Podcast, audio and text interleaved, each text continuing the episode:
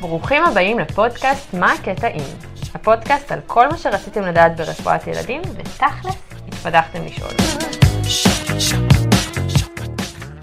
מגיעה נערה בת 15, בריאה בדרך כלל, התפתחות תקינה, ומגיעה אחרי אה, פרכוס טוני קלוני פעם ראשונה בחיים שלה. אז הרבה פעמים אנחנו שואלים את עצמנו בתור מתמחים במיון או במחלקה, אני צריכה לעשות לה איזשהו ברור כרגע, מה הסיכוי שיש לה, יש איזשהו דימום או גידול שמהווה טריגר, אני חייבת לעשות לה הדמיית ראש כרגע, אני צריכה לאשפז, אולי צריכה EEG דחוף, בכלל יש דבר כזה EEG דחוף? על כל השאלות האלה ועוד כמה ננסה לענות היום בפודקאסט מה הקטעים, והפעם נדבר על הגישה לפרכוס ראשון. ככה התלבטנו האם אה, לקחת מישהו שהוא ממש expert opinion ללכת לאיזשהו נוירולוג שאנחנו מאוד מכבדים אה, ובפועל מה שהחלטנו זה כדי גם להגדיל את כמות האנשים שעוזרים לנו בפודקאסט וגם בגלל שנראה לנו שמתמחים למתמחים זה גם הרבה יותר אה, עובד. אז היום ביקשנו מדוקטור נדין קנן לעזור. היא שוחחה עם דוקטור דרור קראוס נוירולוג בשניידר שעזר עם כל ההכנה של הפודקאסט הזה אז בעצם, נדין, היום אני אראיין אותך בכל מה שרצינו לדעת. מעולה, יאללה בואי נתחיל. בואי נתחיל. אז רק נדגיש שכל מה שאנחנו מדברות היום זה כל מה שקשור לפרכוסים בלי חום. נכון. הכוונה שאם יש לי ילד שיש לו חום, אנחנו בדידי אחר שכולל בתוכו גם כמובן במקום הראשון לפחות to rule out מנינגיטיס, וזה לא המקום שאנחנו נדבר עליו היום. אז אחרי כל ההעברות האלה, בואו נתחיל. אז נתחיל מכמה עובדות. אה, פרקוסים בגדול מתחלקים לפרכוס שהוא provoked, כמו פרכוסי חום, ופרכוס שהוא לא provoked, שאין לנו טריגר שבאופן מיידי גרם לפרכוס. בעצם 4-10% מהילדים יחוו פרכוס בודד בחיים, בלי שיפתחו אפילפסיה בעתיד. הכוונה זה בעצם 4-10% לכל החיים. נכון. אוקיי. Okay. 2 עד 4 אחוז מהילדים באוכלוסייה, אם תיקח אותם באופן רנדומלי, תמצא שיש להם ממצא ב-EEG, אבל לא יהיה להם פרקוסים. אוקיי, okay, זה ממש מעניין. זה נכון. משהו שאנחנו רגילים לחשוב עליו. נכון. אוקיי. Okay. Uh, ילדים בריאים שאין להם איזשהו רקע נוירולוגי ומתייצגים עם פרקוס ראשון, בהינתן שה-EEG שלהם תקין, יופיע להם פרקוסים נוספים ב-20% מהמקרים. ובאלה שה-EEG אצלם לא תקין, אז הפרקוסים יופיעו ב-40 עד 50 אחוז מהמקרים. והסבירות הכי גבוהה, גבוהה לפרקוס שני היא ב-24 שעות לאחר הפרקוס הראשון.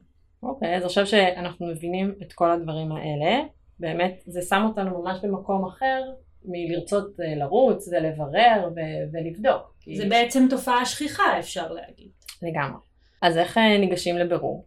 כמו כל דבר ברפואה, אנמנזה, אנמנזה, אנמנזה. יש שאלות שחייבים לשאול, אז חשוב להבין מה קרה לפני הפרקוס. אנחנו בעצם מנסים למצוא אם יש אאורה.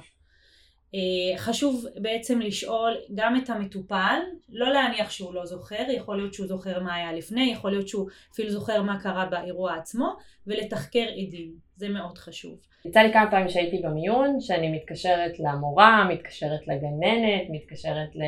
הורה שהיה ליד הילד, הורה של מישהו אחר שהיה ליד הילד, וזה באמת יכול להשאיר לנו מאוד את האנמזה ולעזור מאוד. נכון, להגיע לתיאור כמה שיותר מדויק, מה קרה בפנים, מה קרה בגוף, הייתה נשיכת לשון, יצא קצף מהפה, היה אובדן שליטה על סוגרים, סימני צד, בעיות בדיבור, לפני או במהלך הפרכוס, זה שאלות מאוד מאוד חשובות ולא לוותר על זה.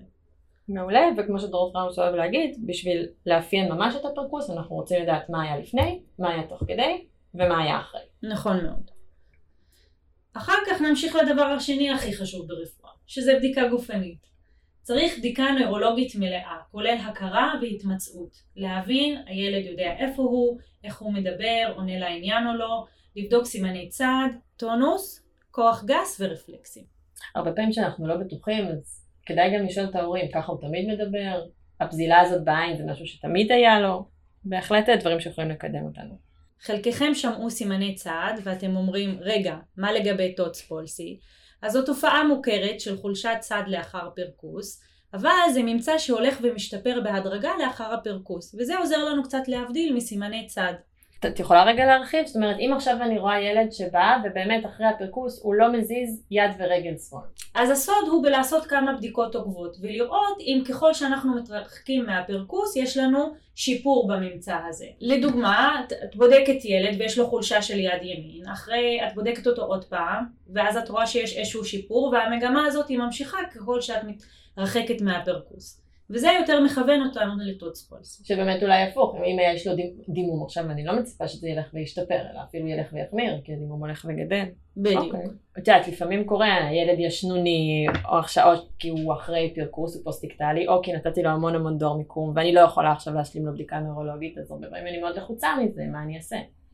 אז זה מקום טוב לערב בו את הנוירולוג. כאן אפשר להחליט אם, אה, אם באמת יש מקום להתייעצות של נוירולוג או של רופא בכיר בסביבה, וצריך להשגיח עליו עד שניתן להשיג בדיקה נוירולוגית מלאה. לא לשחרר ילד הביתה עד שבדקת אותו, בדיקה נוירולוגית מלאה. עכשיו, אני הרבה פעמים נמצאת ככה באיזושהי התלבטות, אולי בכל זאת זה היה פרקוס ראשון, וזה פרקוס מערב צעד, או שזה פרקוס כללי, ואולי אני צריכה לאשפז. אולי אני צריכה להשלים EEG כמה שיותר דחוף, כמה שיותר מהר. אוקיי, okay, אז לגבי EEG צריך להבין ש-EEG לרוב מתנרמל תוך דקה עד עשר דקות מתום הפרקוס. למעט מקרים חריגים כמו סטטוס אפילפטיקוס אין אינדיקציה ל EEG דחוף. זאת אומרת, אם עכשיו הילד פרקס ואני יכולה להשלים לו EEG, את יודעת, מחר רע לבוקר, מה, לא שווה לי? בעיקרון, אה, EEG האידיאלי הוא EEG בחסך שינה. הילד הכי טוב לבדיקה הזאת זה בילד עם חסך שינה ולכן אם אפשר לעשות את הבדיקה הזאת בתנאים האופטימליים עדיף לעשות את זה ככה.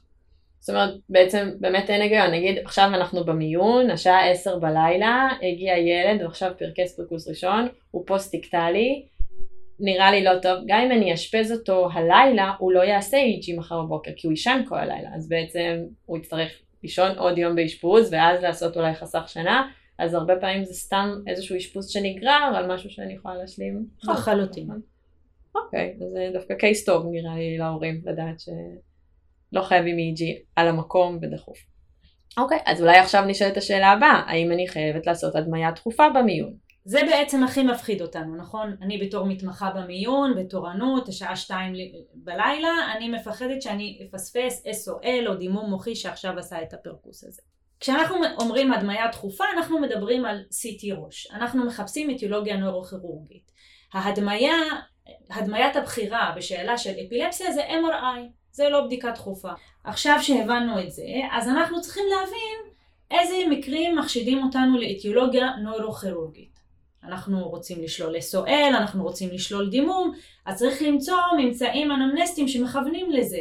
האם היה טראומה לפני, האם אנחנו מדברים עכשיו על ילד שסובל מהקאות כבר חודש, אה, מתעורר בלילה כדי להקיא, מתלונן על כאבי ראש, יש ירידה במשקל וכולי וכולי. זה באמת מאוד מטריד. זה עכשיו מתקבל עם פרקוס, אז ברור שאני אעשה לו סיטי. בדיוק. או נגיד זה ילד שנפל, קיבל חבלת אה, ראש ועכשיו הוא מפרכס. נכון, אז פה יש לי אה, טריגר, יש לי ממצא מחשיד באנמנזה, אז כדאי להשלים לו סיטי ראש. אוקיי. ועוד הערה קטנה, עוד אוכלוסיית אה, גיל אה, מיוחדת זה ילדים מתחת לגיל שנה, בהם כדאי להשלים סיטי ראש, גם אם זה פרקוס ראשון בחיים. ויש עוד מקרים שאת הולכת יותר בקלות נגיד לעשות הדמיית ראש? בפרקוס מוקדי, גם אם זה רק לפי אנמנזה או לפי בדיקה גופנית, ש... שאנחנו רואים סימני צד אז כדאי להשלים סיטי ראש, וגם במקרים שבהם מצב ההכרה לא ניתן להעריך אותו, וזה הולך ומתמשך. נכון, אנחנו נתקלים בילדים אחרי דור מיקום שקשה לנו להעריך אותם מבחינה נוירולוגית, אבל אז עובר זמן, ואנחנו מעריכים אותם שוב ורואים, אבל אם זה נגרר ונגרר, אז יכול להיות שמסתתר שם משהו, והישנוניות הזאת היא לא סתם. ובמקרים כאלה כדאי לשקול באמת להשלים ראש. אז אולי פה באמת נכנס הקטע מה שאמרת על טוד ספלסי, אם זה טוד ספלסי זה באמת ילך וישתפר, אבל אם אני מקבלת ילד שהוא עדיין ישנוני, עדיין יש לו סימני צד, דברים לא מסתדרים לי, היד אמורה להיות הרבה יותר קלה על ההדק מבחינת ביצוע של סיטי ראש. אם אני נתקלת במצב של סטטוס אפילפטיקו, יש איזשהו ניהול אחר, אני צריכה להתייחס לזה בצורה אחרת, לשקול הדמיה בצורה אחרת.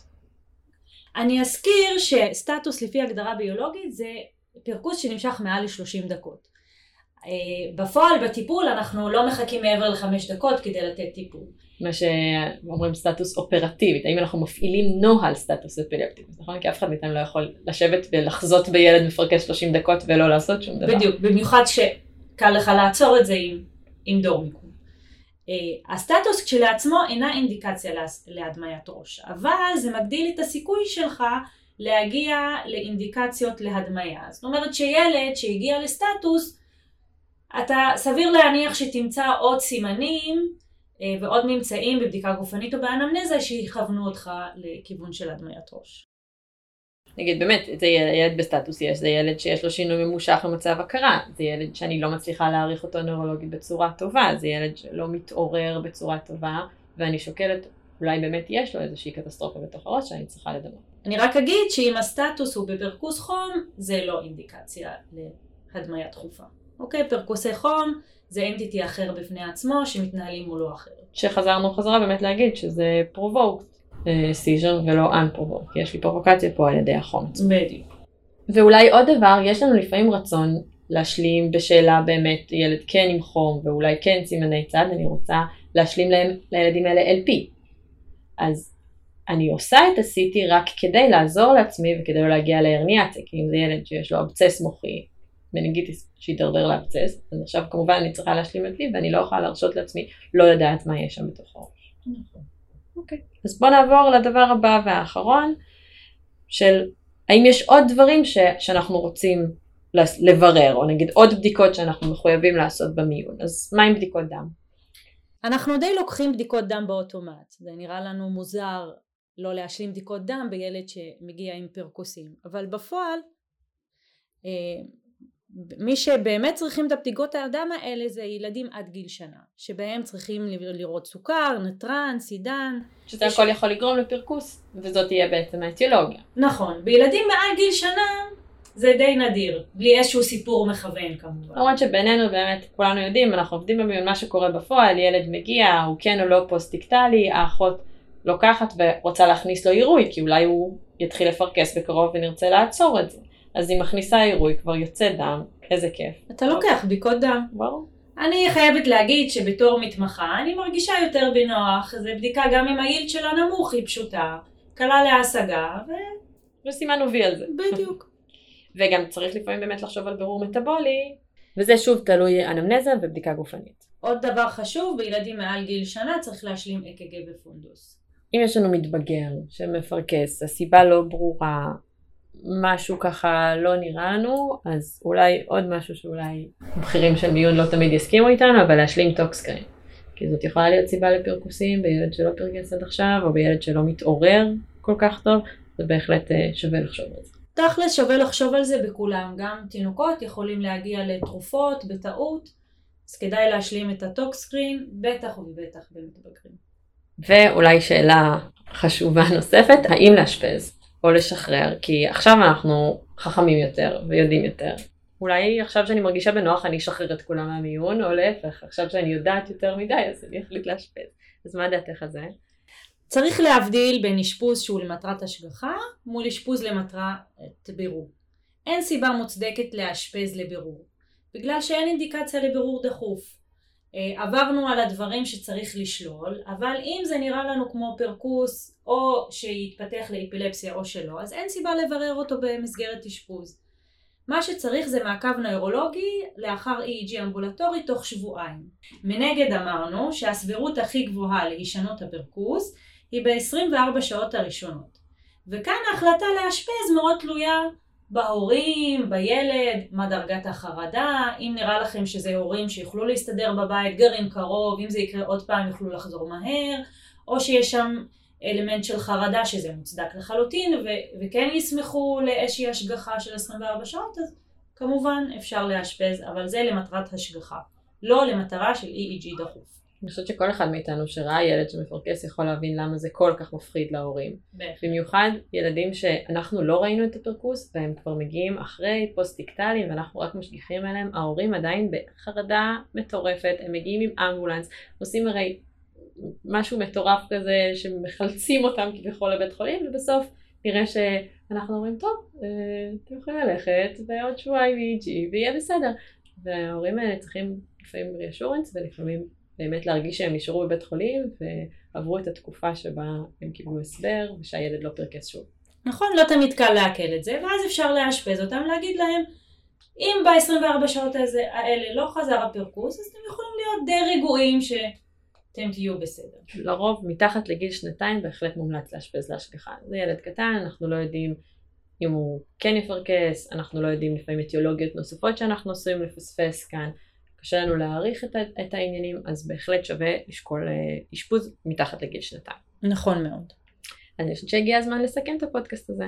אז קודם כל כיוון שפרקוס בודד בחיים זו תופעה לא כזאת נדירה, וממש לא אומר שזה צפוי להתפתח לאפילפסיה, ופלוס העובדה שה-EEG מתנרמל כל כך מהר, זה מביא אותם למצב שאין צורך לאשפז כל ילד שאנחנו רואים שפרקס פעם ראשונה בחיים שלנו, ובטוח לא כדי לעשות לו בירור באשפוז. אם כן, זה רק בשביל השגחה. ולהפך, אם יש לנו נער או נערה או ילד או ילדה שמגיעים למיון עם פרקוס ראשון, כבר התאוששו, הבדיקה הגופנית שלהם תקינה, אין שום דגלים אדומים לזה שהם מדממים או שיש חלילה איזשהו SOL, אפשר בהחלט לשחרר הביתה עם המלצה למעקב נוירולוגי ובדיקת EG תוך שבועיים בערך. ומבחינת בירור, אז אולי רק תסכמי לנו את כל העניין הזה עוד פעם. כבר הבנו שאין מקום להדמיית CT דחופה בשאלה של אפילפסיה. ובכלל אין דבר כזה CT בשאלה של אפילפסיה, שלא נגרום לנוירולוגים לפרקס. נכון. אם אנחנו רוצים אה, הדמיית ראש בשאלה של אפילפסיה זה MRI בהמשך הדרך. אוקיי? מתי אנחנו כן נעשה CT ראש? אז אמרנו מצבים שבהם האנמנזה או הבדיקה הגופנית מחשידה אותנו לממצא מוקדי, גידול, דימום, אם יש לנו סיפור אנמנסטי מתאים, ילדים מתחת לגיל שנה, כן מומלץ להשלים להם את ה-CT ראש, וילדים שמתייצגים עם פרקוס צריך להשלים להם אק"ג ופונדוס, במיוחד מעל גיל שנה. ולגבי מעבדה, אז אמנם אנחנו לוקחים אוטומטית, כי גם ככה אנחנו מכניסים עירוי בילד שפרכס, אבל זה יותר משהו ששמור לקטנטנים, נקרא לזה תינוקות מתחת לגיל שנה, ששם שווה לראות גלוקוז, שווה לראות נטרן ושווה לראות סידן, כי אלה דברים שיכולים לגרום לפרכוסים. ובמקרים ספציפיים צריך לחשוב על בירורים מטאבוליים או tox screen, כתלות בסיפור האנמנסטי. נכון מאוד. מצוין, תודה רבה לדוקטור נדין קנן על ההכנה של הפודקאסט הזה, לדוקטור דרור קראוס שייעץ לנו מבחינה מקצועית. עד כאן הפודקאסט מהקטעים, ועד הפעם הבאה תמשיכו לשאול ולהתפדח.